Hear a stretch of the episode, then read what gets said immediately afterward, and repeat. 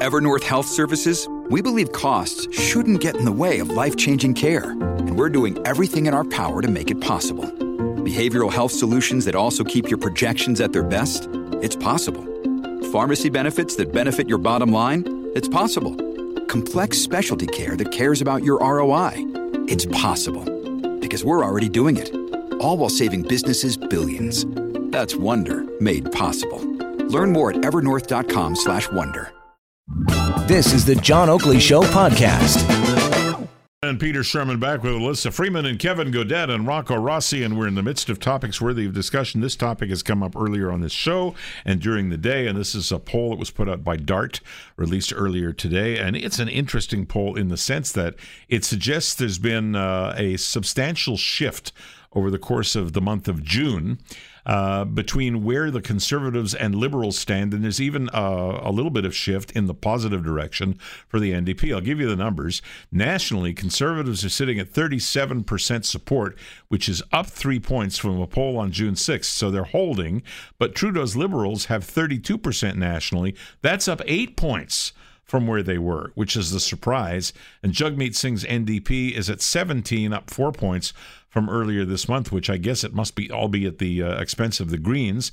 Neither here nor there. More interesting as we drill down, most of Trudeau's bounce upwards has come in Ontario, where his party now leads the Conservatives 40 to 34, and that would be in what's described as the 905 ring. Now, the rankle here is that they don't love Trudeau that if they start looking at individual approvals for leaders, he's in the 20s somewhere. Uh, down where other people who have been defeated uh, in the past have gone. So no, they haven't fallen in love with Trudeau again. They've said we we think that maybe the Liberals might be a better take uh, as we go into this, and this is particularly in the uh, Greater Toronto area.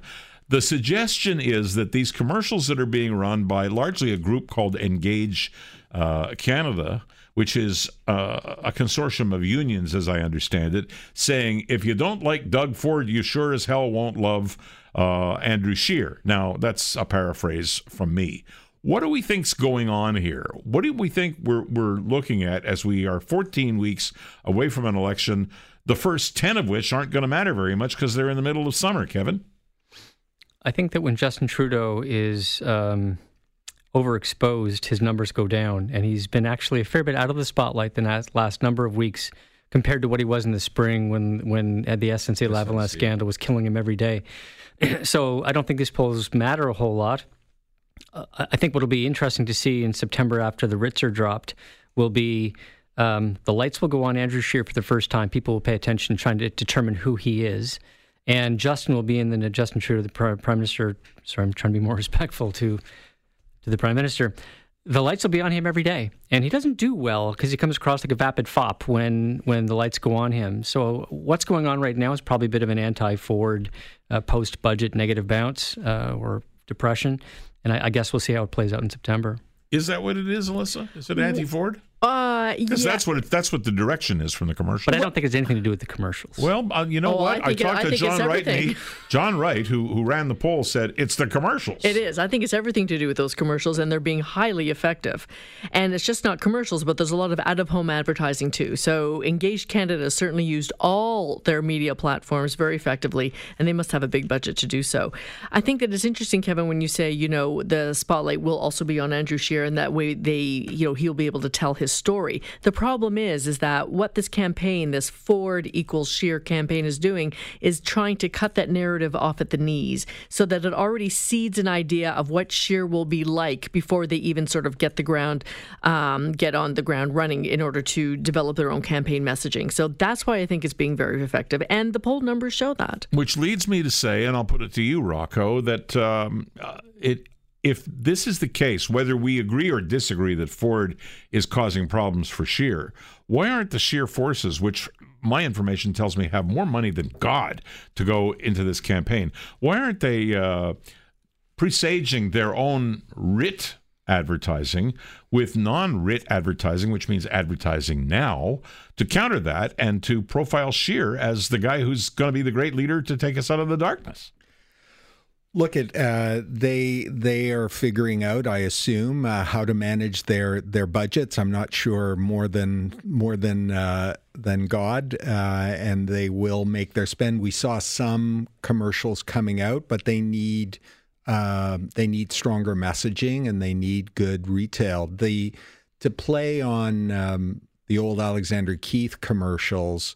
Um, those who don't like him don't like him a lot. Uh, the the problem with the national numbers uh, is that it hides the fact uh, that in places like Alberta and Saskatchewan, the prime minister has absolutely zero, zero, chance, and it's big pile up. So the battle will ultimately be Ontario, and and will be your stomping grounds of the of the 905 and so where that where those numbers play come election day are going to be decisive. Those are my old stomping grounds. Now yeah. I'm Midtown Toronto, but so I got to be a 416 guy. But, uh, but before we go, and with a bit of a gun to all of our heads, uh, it, with 14 weeks out and and not much noise being made, arguably between now and Labor Day. Uh, what would you forecast? Would you forecast? I'm, I'm hearing a lot of minority talk, not not particularly which in which direction, but wherever it winds up, minority. Rocco. Uh, it certainly looks that way today, but we're an eternity away from election. I actually think the the Greens are going to do surprisingly well this election, despite how horrible Elizabeth May is. People are just tired of the status quo, and I think they'll be looking for a change, and they won't be willing to park their vote with the NDP to do it. And the manifestation of that will be weird vote splits that'll be hard to predict province by province, region by region, um, which will drive some type of minority and some peculiarity. Uh, but 14 weeks is a long time. 14 weeks is a long time, but I'll put you on the spot as well, minority or not. Uh, it's hard to say. Right now, maybe minority, yes, but I think that uh, we can't underestimate the power of the Greens right now. Um, you know, there was a poll that actually just came out a few days ago that said the number one issue among Canadians is climate change and the environment. And I know that the you know the three of us have been talking about how this is started starting to ramp up in the polls as far as a narrative is concerned, but to actually hear it confirmed so quickly, even though we did have uh, a victory out in BC and then there was the the victory out in, in, in Prince Edward Island, um, to see how quickly that that that has ramped up into the public's consciousness. So I think what I'm going to be looking for is what type of narratives are going to be continued to test tested um, on the airwaves, uh, what they will see, what works, what doesn't, and that will that will decide of how everybody will be positioned in September. I think also to your question, um, Peter, you know, why aren't the conservatives coming out with something now because of all this sort of, you know, Ford equals Scheer rhetoric? And I think the issue is at this point, maybe they were caught on their heels. I don't know. But then on this point, just to have one campaign that counteracts that right now in the middle of the summer when, you know, 20% of your population real is away anyways, would probably not be an effective spend of time or money. But, you know, to be sure, the conservatives can come up with some pretty nasty narratives. So I think that that's remains to be seen. Going to be interesting to see who this guy is because, you know, much as I favor conservatism, uh, and would likely vote for no other reason than to, to say I don't I, am not happy with Trudeau. Uh, Scheer's got to establish himself as something aside from being the de facto leader of the Conservative Party. And I still say, from my perspective, that the ballot question in most elections, and I think it is in this one, is are you better off than you were four years ago? That's true. And I think that most people would say, no, I'm not. So the question is becomes, okay, what are you going to do about it? Well, look, we we also know the old the old cliche is correct that uh, oppositions are not voted in, governments mm. are voted out. Um, what what the opposition strives uh, to do in those circumstances is to not be so offensive that it keeps in uh, a government that people want to vote out um, and we'll we'll see how they feel if if economic things continue to go sideways. If um, the the China U.S. trade war were to um, rear its head in a in a bigger way, if things happen in the stock market, um, people feel greater anxiety. Uh, we'll see, but right now, um, you know minority seems the best bet. Oh, I think so. Okay, we're going to take a break, and when we come back, I want to talk a little bit about a leaked internal report at least that's the way it's billed, that came out of Queen's Park last week, suggesting on the part of a uh, a PC MPP that they didn't get the autism file right. I have a feeling there's a bunch of people out in their cars screaming, "Yeah!" right now.